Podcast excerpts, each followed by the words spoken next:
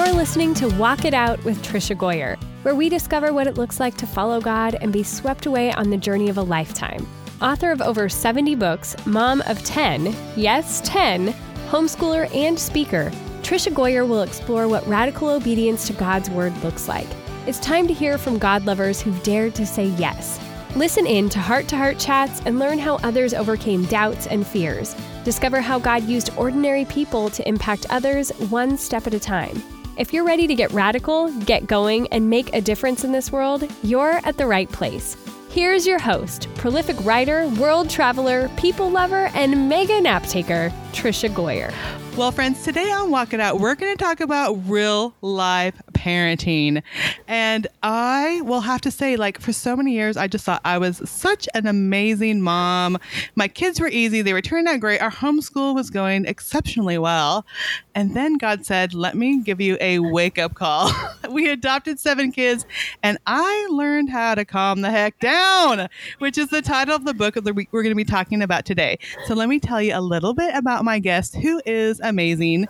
Melanie Dale is an author, speaker, podcaster, and mother of three kids from three different continents. She and her husband live in the Atlanta area, and she's a staff writer at Coffee and Crumbs. She's been on numerous radio shows and podcasts, even a panelist on a TV show. Hello, this is so cool. She's had articles in Real Simple, The Bump, Working Mother, and the Atlanta Journal Constitution. That's a big name. And the Los Angeles Times. So welcome, Melanie. Hey, thanks for having me, Tricia. We just call it the AJC down here in Atlanta. Yeah, I love that. I'm like, that. What is that? I don't even know. too long, too long. okay, so it's so funny because my daughter is actually here from Europe we're so we're recording this end of August.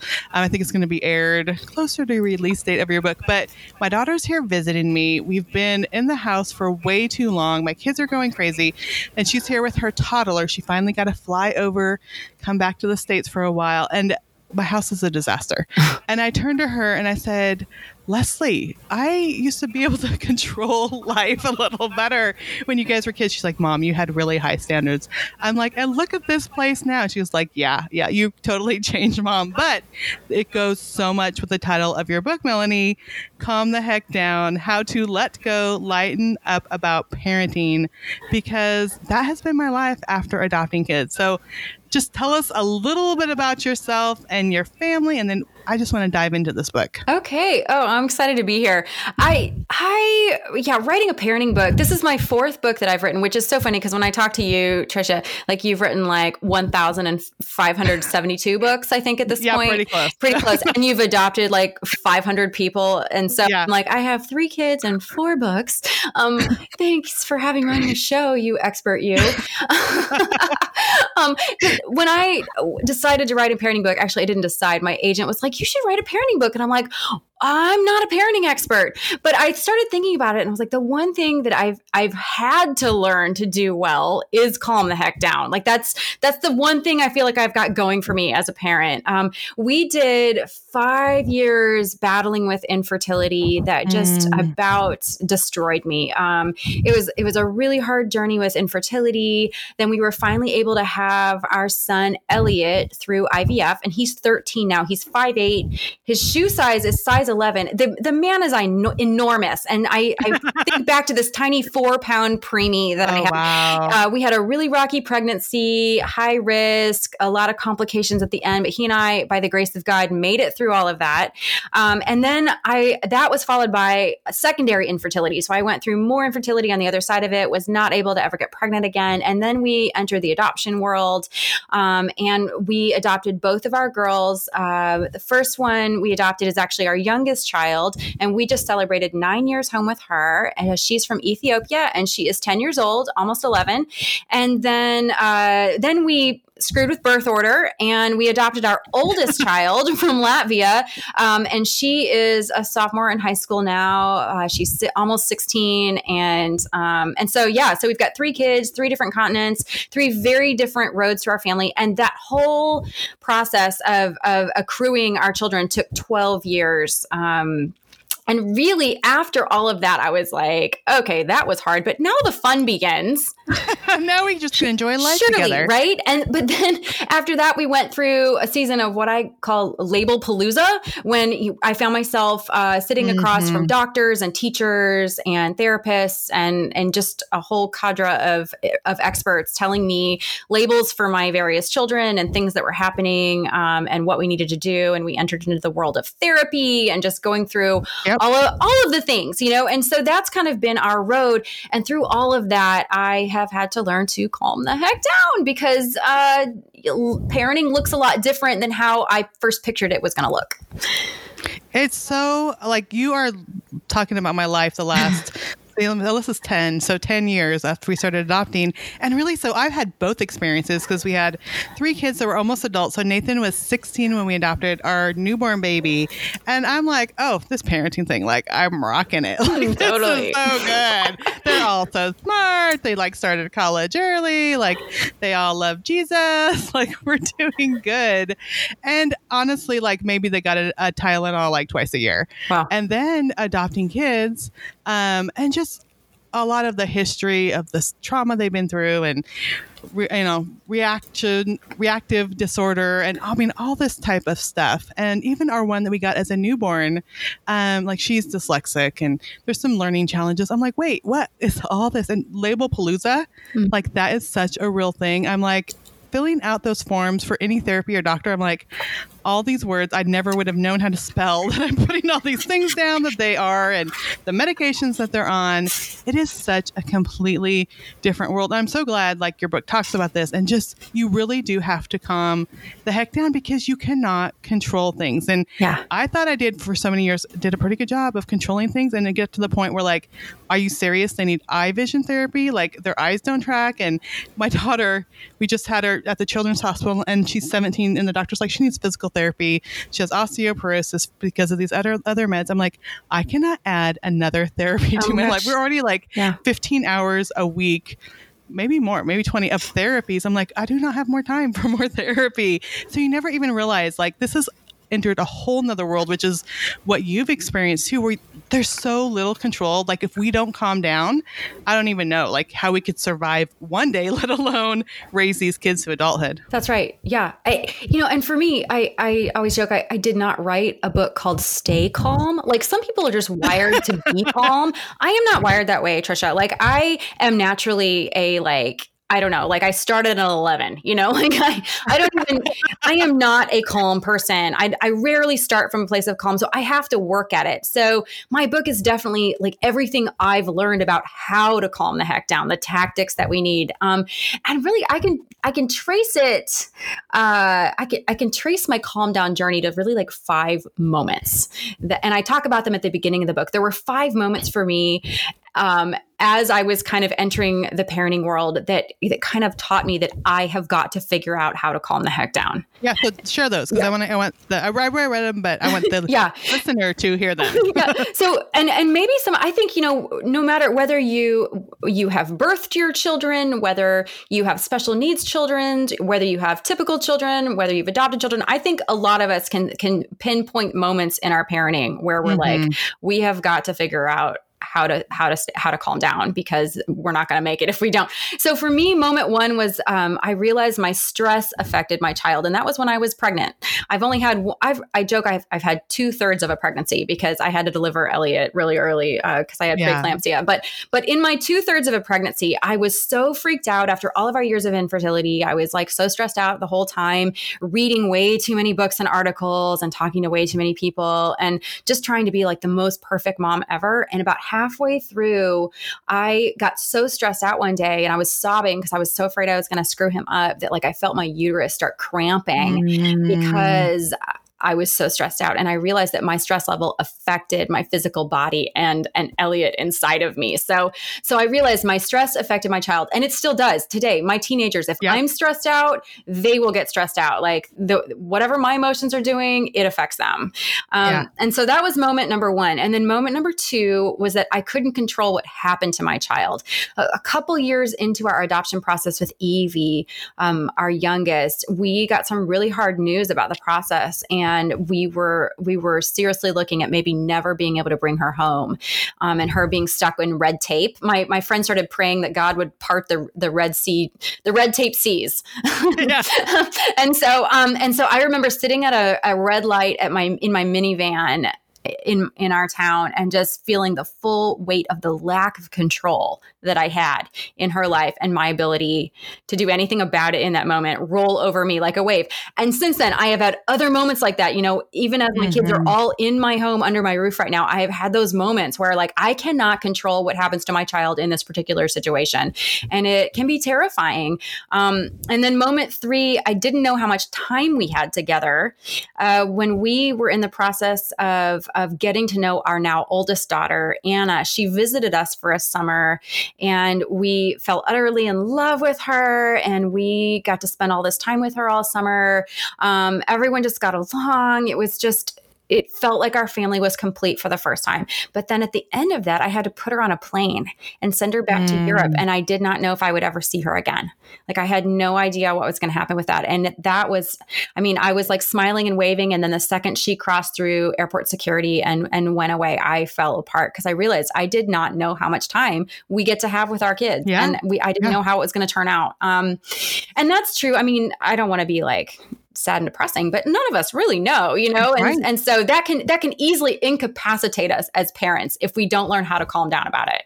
Um, you know every time you send them out the door to go to school or to go to a sleepover or a friend's house or you know anytime you send them out the door you could easily fall apart if you let that kind of thing overwhelm you which which i have done. I've totally been guilty of. Um, and okay, this is funny. I'm just gonna add this in before you jump into yeah, four. yeah. So my, my oldest son went on his honeymoon and we didn't hear from them for like two days and i'm like hey hey, just want to check on you. Like, are you guys alive? Because they were driving. And he's like, Mom, I'm on my honeymoon. Do not call me. and I'm like, but you don't know. Like, at least like text me and say you're alive. He's like, bye, mom. Yeah, so, bye. Like, even when they're adults, you feel like, oh my goodness, I want to control. I don't know what's happening, or you know, right. you can't. Like, oh. can't. Yeah, that is hard. You know, it's funny because I think about our childhood too. Like we did not always talk to our parents that often. Like I, I never talked to my parents on my honeymoon. And I even went to, to Europe for the summer in college and I called my mom t- two times on like a landline with a major delay. Cause that was before cell phones. It was before we right. could email. It was, it was like, I'm old. It was before all of that. and, um, and there was no just like email. You, you didn't have a cell phone with like an international plan. And so there were like two times that I called and I said hello to her for like five minutes, you know, and that's all she got all summer. But now we're so used to having constant contact mm-hmm. with our mm-hmm. kids and always knowing exactly where they are. I mean, I have my teenagers practically low jacked with their cell phones. Like I can just look at them on a map and be like, oh, where are they now? I love it. um, okay, so moment four for me in my process of calming down is um, I, parenting looked different than I planned. And I mentioned Label Palooza, and that yeah. was when, you know, I I thought I knew what parenting was going to look like. And then uh, just discovering that my kids were unique and had different gifts and different challenges than I could have ever imagined. And so that um, my parenting journey with them was going to look totally different than I thought of. And so that that was a process I had to figure out. I'm still having to figure out sometimes how to how to calm down about that. Um, and then moment five was actually um, kind of a realization I had. Um, I'm sure you you get to do this all the time too. You know, you get to go and speak at moms groups around the country and um, get to interact yep. with awesome moms. Um, and I love doing that, especially now that my kids are older. It's so fun to like get to show up in a moms group where people have like babies in their arms and there's a nursery, and I'm like, oh my gosh, it feels like yesterday, and also like a million years ago. um, and and so I remember sitting at a table at one of those moms group, getting ready to speak, and I was drinking coffee and eating breakfast with the moms at the table and just chit chatting. And I just said a, a couple of random things about my kids, and one of the moms was like, "Oh my gosh, you're so wise! I'm writing this down." And it was like like a wake up call where I went, "Wait, do I like know stuff hmm. now? Have I have I? When did this happen? Hold on. I mean, did I learn something along this very long journey of motherhood? like, I have learned how to calm the heck down a little bit. I I have learned skills, and you know, just when I think I've got it down, I you know, we encounter a whole new life stage and a whole new set of challenges to figure out. Like, for instance, a global pandemic. Yeah, exactly. That's been a whole new fun thing to figure out this year.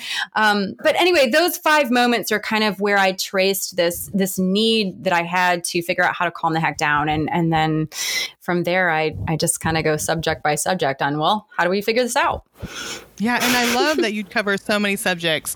Um, and but really, I think uh, all of it goes to our expectations. Like, Yeah. you know, you talk about um, the, when armpits awaken. That is hilarious. Lighten up about big kids. Like your, your titles crack me up. But you know, you talk about eat, sleep, poop, repeat. Like body functions, feelings, uh, behavior. Um, you know, words, friends, all these different topics.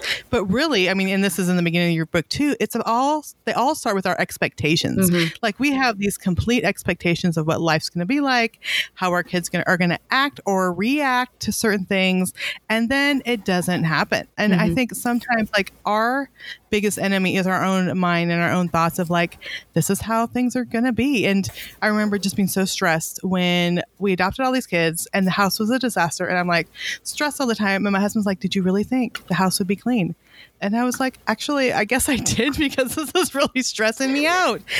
But it all went back to me thinking that we could adopt all these kids from hard places and life would kind of be the same, just with more bodies to feed or mm. things to do. And it was so different. And so let's talk first, before we jump into these topics, just about our expectations or your expectations and how they changed. Yeah. Well, I- definitely felt like I had to mourn my expectations for how parenting was going to look. Um, I I, like I had to mourn my unicorn kids. They didn't even ever exist, Tricia. Like I, they were not real children in my brain. They were just after years of infertility, I had these unicorn kids of what life is going to look like in my head and I realized that I had to mourn those fake children in order to free me up to love my actual kids and their uniqueness. Um, and and so by mourning the expectations that I had, I'm not in any way taking away from the wonderful kids I have. I'm I'm literally Right. just I, I'm I'm saying goodbye to the idea of what I thought parenting was going to look like, and that has been really really integral in my ability to learn how to parent the kids I actually have and to embrace who they are. And um, you know, in some ways we have some things in common that we can identify with, and then in other ways we are so different. And so it's learning how to like appreciate the differences. I have three very different kids, and I'm very different from them, and so just figuring out what that looks like is has been um, both challenging and rewarding. And so I I think we're just going to be on that journey forever. I um I have OCD and I'm like extremely uh, obsessive compulsive about a lot of things. And then I have some kiddos with ADHD and it is an interesting combination. Okay? I I mean and so so sometimes I would catch myself being so so frustrated with my ADHD kid and then I'm like okay, what must I be like for this kid? Like I, Mhm. me with my OCD, and I'm constantly just like obsessing over all of this crazy stuff, and I have these compulsive behaviors, and that must it's like the opposite of what they're going through, and how difficult that must be for them to be parented by me, and so. So I'm like, they probably have to mourn their expectations for what mom was going to look like too.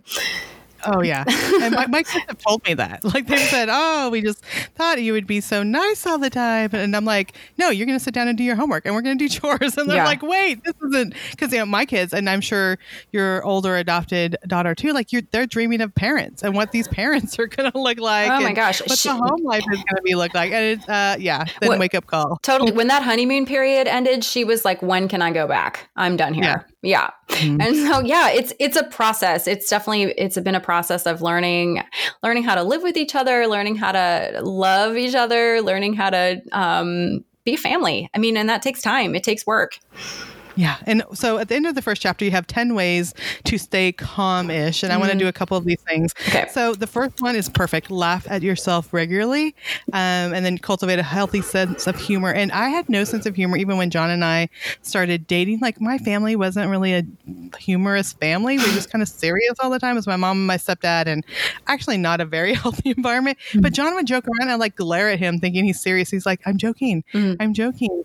And, you know, I, so I felt I learned to lighten up as a mom, but really, when you're adding in all these kids, I've had to lighten up and laugh at myself a lot because either, I mean, you can't control it anyway. So you either laugh at the situation Mhm. or like go crazy. Yes. Yeah. I, um, and specifically when uh, my daughters have hit like the 10 to 12 range, I Mhm. really have to learn to laugh because things can get really intense. Something about a tween girl, I like I I don't know if it's that way for everybody, but for me, that age, like that is a challenge. I'm And so telling you, I tell people all the time. We've had how many? So we have ten kids, and we've. I've, this is my one is my birthday. My girl's birthday today. She just turned thirteen.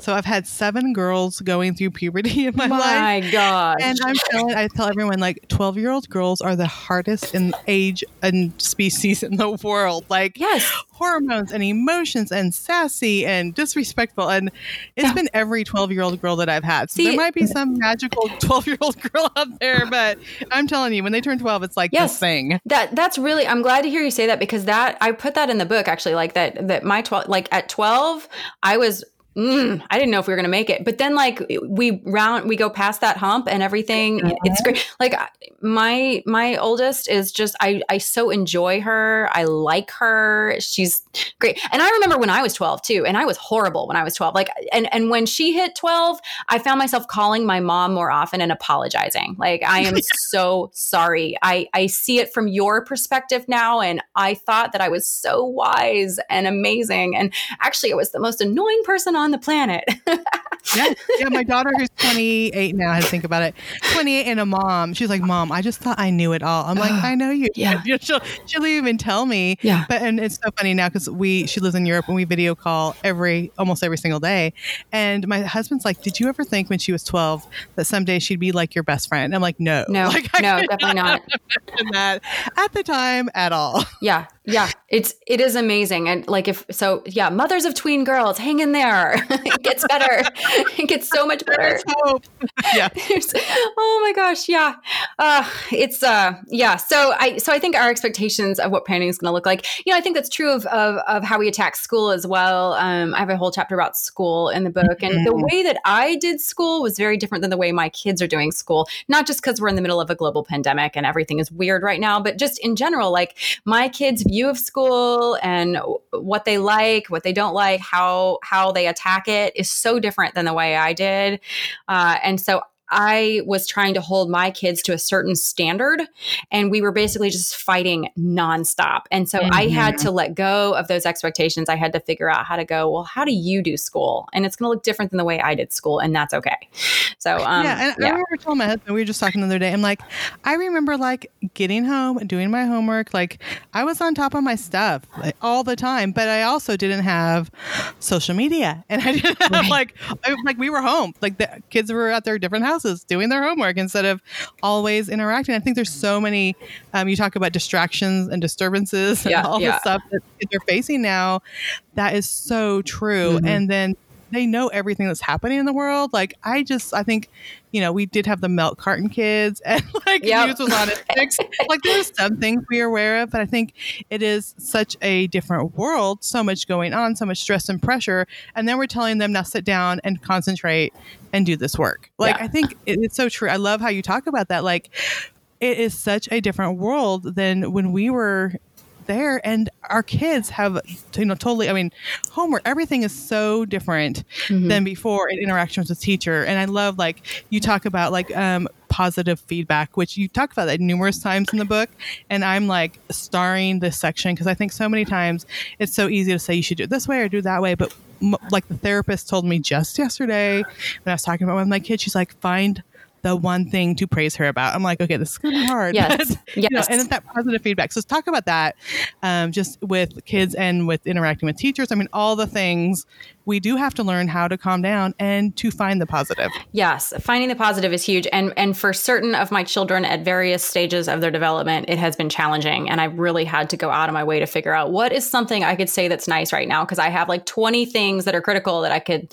that are locked and loaded, and criticism is super easy for me. That's like my go-to. And so having to rewire my tongue to come out with something positive. Um, I, I will say one thing that actually is helpful for me with the older kids has been cell phones because I can text them something positive. Mm, You know, that's if good. yeah, like that is actually, you know, cell phones are a blessing and a curse, but that is one of the blessings. Um, is that when I am feeling really critical, like I can be in another room and I can like delete the critical thing and go, what am I going to say instead that's positive? Like, hey, I really loved how you did this today, or I saw how you were trying really hard here, or you know, even I mean, when when one of my kids was really going through a difficult time, like I remember praising them because I saw that they were going to say something really snippy to me, but I could tell that they chose to swallow that and not be disrespectful. And I was like, I saw what you did there, and that was awesome. Really good self control. and so sometimes it's even just like if they avoid the negative go to behavior, that can be a positive thing. Yeah, So, and it's so yeah. true. Like the the things that you think, okay, there's. I love how you said there's like a dozen things that I could really say here, Mm. but sometimes you do have to search. And then when they get that little positive feedback, Mm. my one daughter that I mentioned that was was the hardest is now the e- easiest. It started with me just praising her, Mm. like, oh my gosh, you're so responsible. I could really see you're maturing because you picked up your socks when you left the room, like you know. Mhm. And then you like she just she loves positive feedback and she just glows. And the more I did it, like now she truly is such an easy kid. I'm like not you know, holding my breath that this is gonna last forever, but at the moment, it, and it all started with that positive feedback, me finding those things, and her re- realizing like, oh, I really like this, and her doing more and more to get that positive, and me giving it more has just made a really good cycle that we're in at this moment. Yes, yeah. It, positive feedback has been huge for us. The other thing that has been helpful is working on one thing at a time. And I, I talk about that in the book. Um, I have a whole chapter on behavior. And, um, you know, sometimes for kiddos, we want to like launch a whole bunch of different things at them at one time. And it's overwhelming. And especially if they have a hard time sequencing or they can't hold all of that in their brain at one time, it can just feel really negative. So if I just focus on one thing at a time that they can work on and everything else can be positive, or I let everything else go, so one of the ones that we've worked on for a long time is obey the first time. And so Mm. like with a kid who just does not want to wants to argue constantly, wants to have has a comeback all the time, doesn't want to do what I say, just if I just keep working on obey the first time and that's the only thing we're working on and I'm going to let everything else go right now cuz that's it. that's the one that's the most important to me in the moment. Um, and so that's been really helpful too to keep them from feeling overwhelmed and dejected and discouraged. Yeah, I love that. And it, it's so true because I remember when our four girls first moved in, I had a list like, this is our chore time, this is our reading time, this is how we're keeping our rooms. Because I'm thinking, I need to be to- on top of this game having these kids here. They were so overwhelmed that it was like total chaos and total meltdown all the time. And that's what we ended up coming back to. Let's okay, what's the one thing we need to focus on? Mm-hmm. Like, and, and just go from there. And I think I can imagine like if someone just came to me with this list, like I want you to change all these things about you today. I mean, how overwhelming would that be? but so often we do that with our kids. Mm-hmm. Yeah, we do. Yeah, and you talk a lot about conversation and too, and like our words and their words. But one of my favorite things I will have to say because it made me laugh so hard, and I'm totally gonna start doing this is the 20 questions to ask at dinner. Besides, how was your day? Because literally last you know last night, probably like two nights ago, I'm like, how was your day? Because my older girls are doing virtual classes, and they're like, oh, it was so dumb. I'm like, can you think of something fun or positive? And it just the conversation did not go well. I'm like, look at these questions, Melanie's already like, listen them out. This cracks, this cracks me up. Did anything smell bad today? Hmm. Um, that like, did anyone say something funny? What made you laugh? Did anything weird happen? I'm going to start with that question Yeah. because I think that will get them talking. Because when I'm just like, "How was your day?" or "What did you do?" they're like, "Uh," you know. and then I'm like, "Come on, you can come up with something," and you know, it doesn't go well. So I love that. Like we can plan ahead and realize like we could have fun with this. Yeah. Like we don't have to be like, "What's your homework tonight?" and "What did your teacher say?" I love that. Like, what surprised you? What stressed you out? You know, all these different things are ways to like enter into the conversation that's fun for them, Mhm. not feeling like they're being grilled all the time. hmm It's challenging. I I think family dinner is so important, and and I've always been like, yay, family dinner. We have to do family dinner. But even as my kids are getting older, it's getting harder and harder to get us around the dinner table, you know, because there's different practices and my daughter works and we've just got a lot of, and so when I, when I actually am able to get everyone, everyone around the dinner table, I do feel that pressure that like, now we have to have an amazing conversation. like, oh shoot. And so I really do, um, I'm I'm trying to again let those expectations go and like okay if we can if we can have a conversation involving like one or two questions like like if I can just come prepared with a question or two that we have a conversation about then we're going to call that a win. And that has been helpful um yeah and they they generally will not just talk about their days. So I do feel like I have to bring my A game with questions yeah, I, I love that they're fun questions too. Yeah. That it's like they're having fun at the table, not feeling like, oh my gosh, here we go again with the questions. Yeah, like, back to my phone because you know we don't let phones at the dinner table, so right. it's kind of like I'll show this really quick. But then if they do have something fun to share, then we do stay longer and we have fun and we're all laughing and talking. So that is a benefit. Yep. Yep. It's good. Okay, the, the last thing I want to talk about because this is so so good is about faith. Um, and then one of your list says 10 ways to give um, your kids a faith of their own and the first one is make sure they know it's okay to have doubts and yeah. questions are good.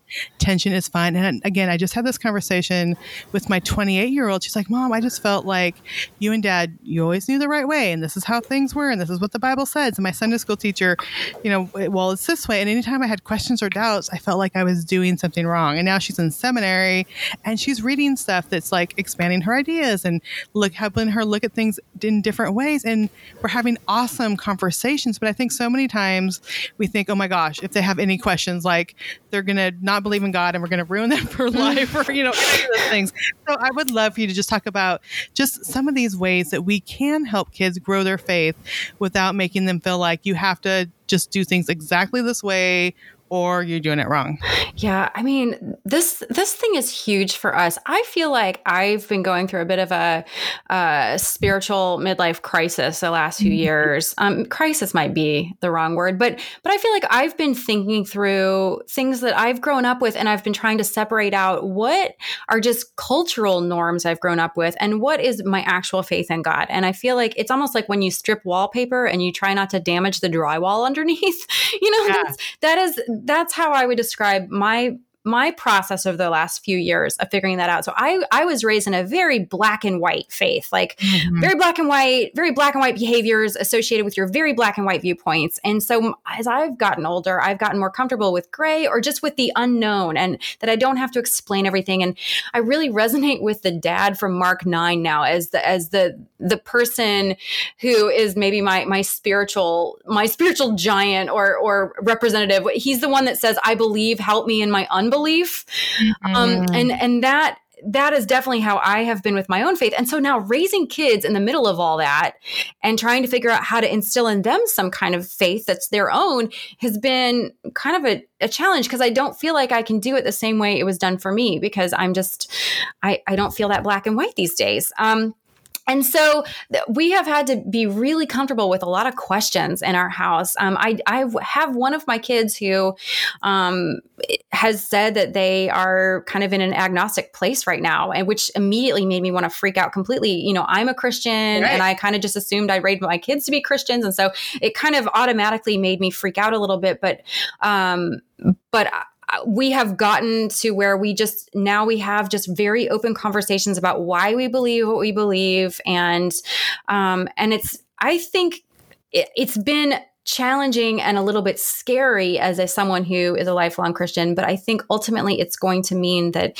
this kid and all of my kids are going to have a faith of their own. And yeah. and so we're wrestling with these conversations and um and so I've I've realized through that I cannot force my children to have the same beliefs that I have. I cannot force a faith on my kids, nor would I want to. Um, I want them to to grow up and feel like they can wrestle and they can ask questions. So, so I definitely have things built into the fabric of our family that has given our family a structure. And and I've said like very clearly, we are Christians. Um, we cannot force you to come to the same conclusion that Jesus is your Lord, but um, but we I what I expect is that you respect our beliefs and we're we are going to go to church as a family. We are going to pray as a family. Um, I'm going to give you a set of tools that have helped me grow in my faith.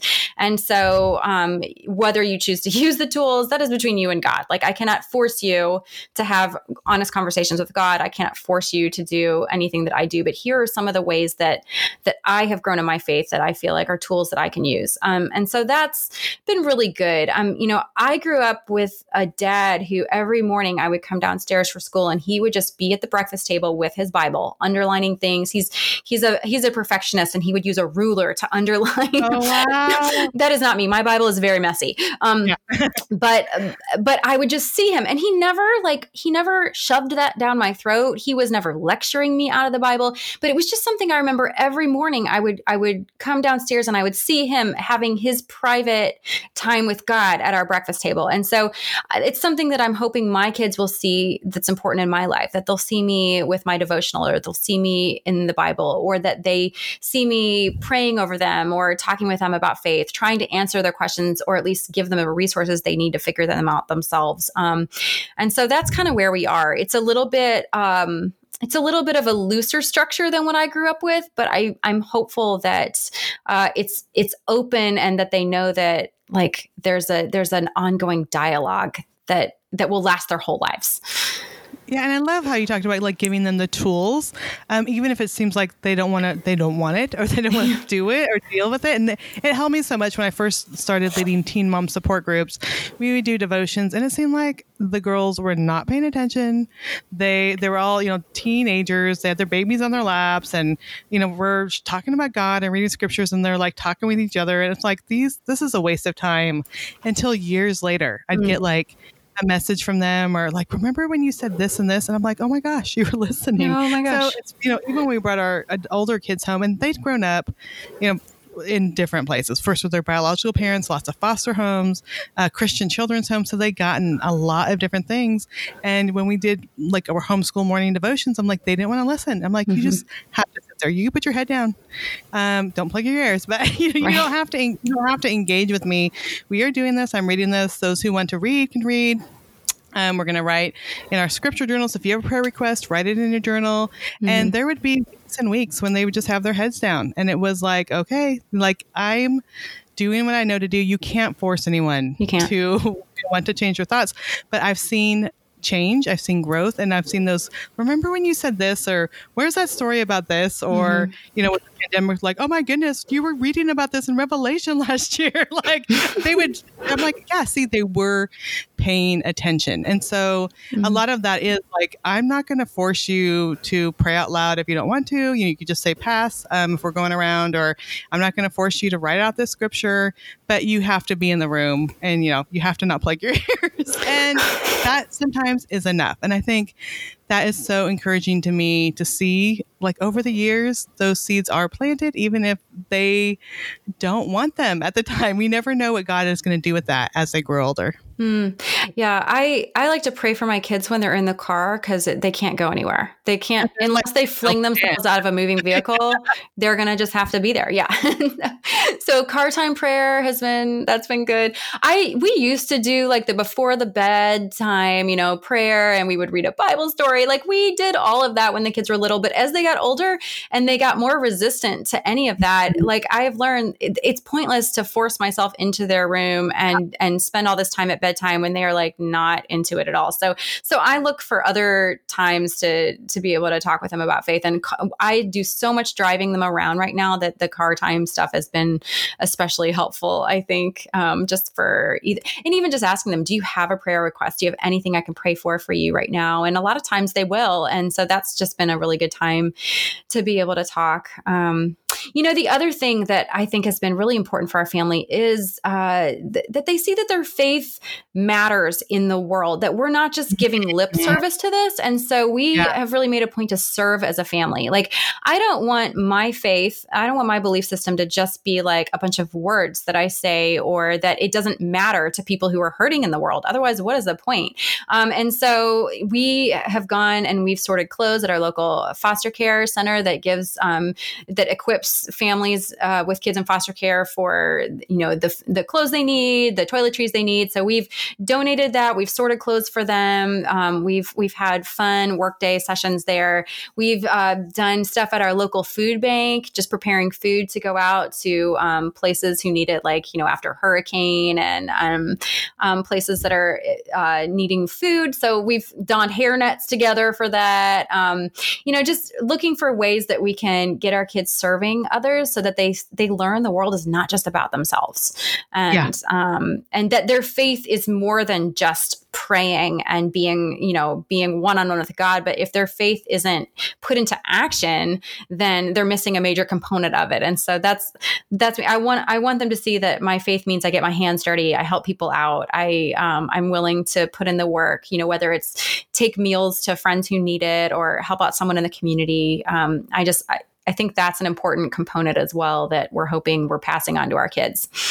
Yeah, and I think I love all those ideas. And I think sometimes if we just ask them, like, how do you think we could help someone? Like, right mm-hmm. when the mm-hmm. pandemic started, the schools closed down, everyone, like, all our, our, our, kids' sports shut down. And so everyone was just feeling so down. Mm-hmm. And I was like, I bet everyone in our neighborhood is like really feeling the same way. What should we do?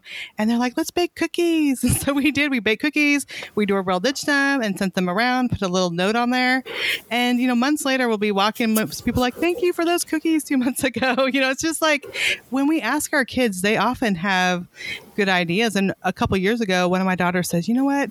There's that lady that that goes to our church, and she lived in our neighborhood, probably like five blocks over. And my my daughter says she's a single mom. I bet there's times like she would like us to have her son over so she could just have some time. And we started that conversation, and that that family became so close to us. And we mm-hmm. did like she had to go away for a work trip, you know, he would come and stay the night for a couple days, and it, it was a blessing to her to have that resource, but also a blessing for our family to see like, oh look oh, good, you know, we could help in this way. Um, and it was my daughter's idea. Like she's the one that saw it and encouraged it. And I think even as they grow, um, I, I always say that sometimes they'll even point out things or get us to recognize things in a, a, way that we never experienced. Like my daughter, she went to a state university and there's a lot of international students, and she just started bringing them home and mm. they would have dinner with us. And I'm like, I never would have thought like to sit down and have a conversation with someone uh, college age from Saudi Arabia. Like it was That's not cool. in my realm of thinking.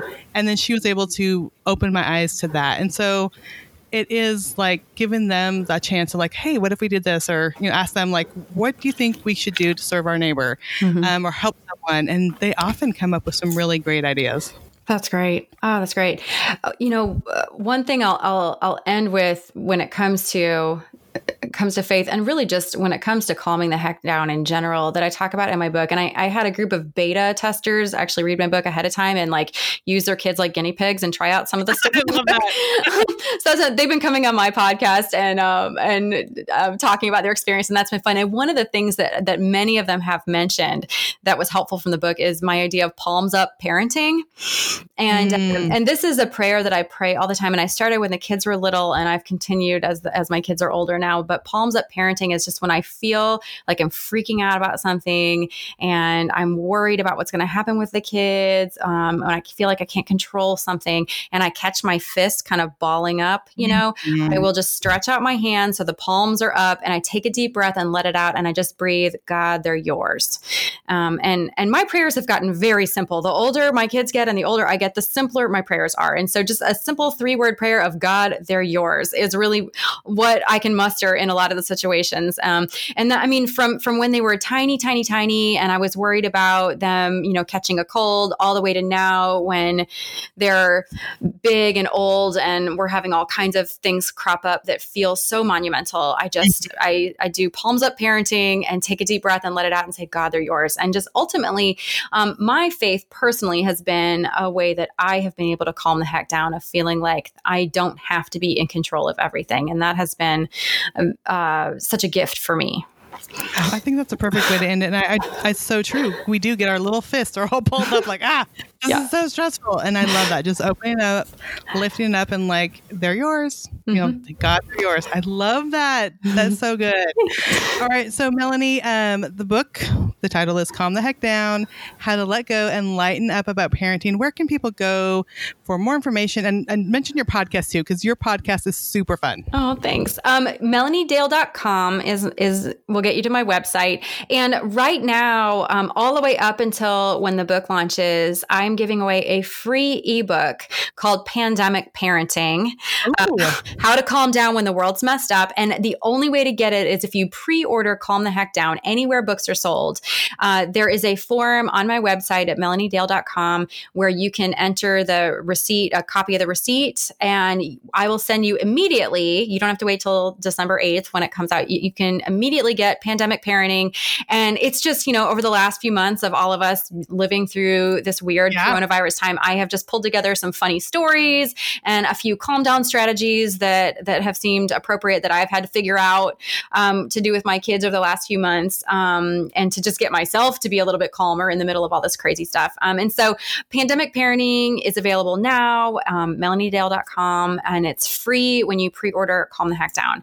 And then my my podcast is Lighten Up with Melanie Dale, and it's available. You you can find it on the website. It's available on Spotify and Stitcher and iTunes and all of that. And um and I'm in the middle of a series right now called Lighten Up About Parenting. So and I'm I'm interviewing these beta testers and some authors who have written parenting books, and that's been really fun to put together. Oh, perfect! Yeah, I love listening to your podcast. It's super fun, and your Instagram's always fun too. Melanie um, Ardale. I, there's an R in that Instagram because someone already had my name. So dare Melanie? Ardale. It sounds like Melanie or Dale. Like, could there be a more Melanie or Dale? there you go. awesome. And we'll, we will make sure and have all the links on the awesome. podcast. Thanks, Tricia. Thank you, Melanie, for being here. Oh, so great to talk to you. Okay, isn't Melanie great? I am still chuckling because she is so fun, but she's wise too, witty and wise. Okay, here are some things that really struck me about this. First of all, to mourn our unicorn kids.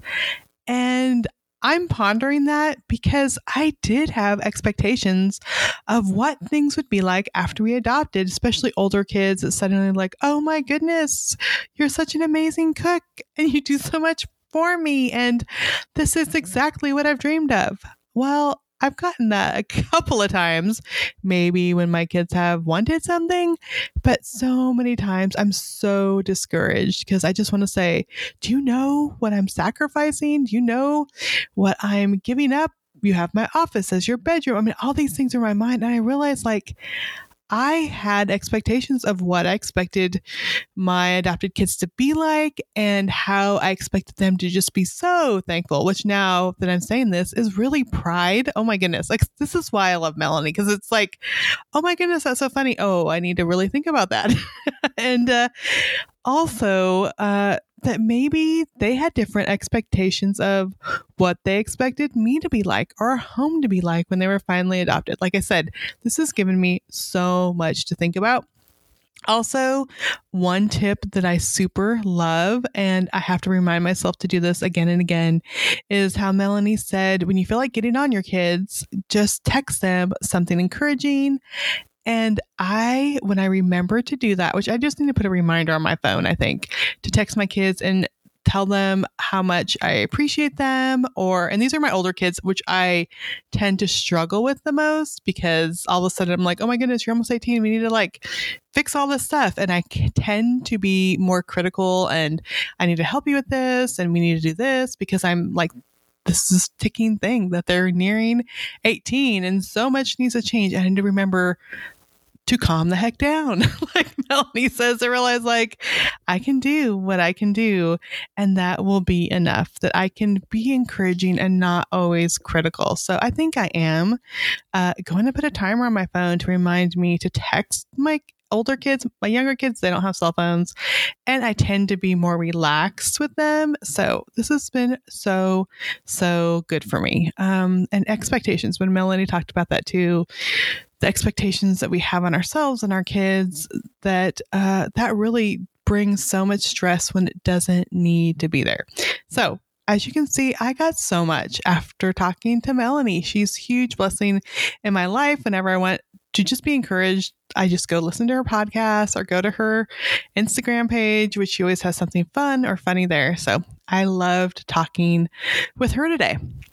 All right, so today's walk it out verse is, and she does mention the scripture in her book, um, it's Matthew 11, 28 through 30. So it's actually walk it out verses this week.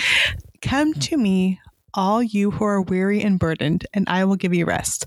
Take my yoke upon Take my yoke upon you and learn from me, for I am gentle and humble in heart, and you will find rest for your souls. For my yoke is easy and my burden is light. And I just love this that, you know, we work so much and we struggle and we have mom guilt and we struggle with getting everything done. And we realize, like, Jesus wants to be there for us. He wants us to turn to Him. He wants us to be um, content instead of always having these expectations and striving. And Jesus is gentle and humble in heart. And again, this makes me think so much of how I need to be acting with my kids gentle and humble to calm the heck down, to not be so overwhelmed and stress on things, to appreciate my kids' uh, uniqueness, to let go of my expectations, um, to really see how often my mm. friends see my kids about the amazing things that they do and mm. say, and not be so overwhelmed and stressed out. Jesus said again, For my yoke is easy and my burden is light. And I think we make mm. it harder and the burden heavier than Jesus had planned. And so, really, just come to me, all you who are weary and burdened, and I will give you rest, Jesus said. So, let me just pray for you today. I'm praying for myself in here too.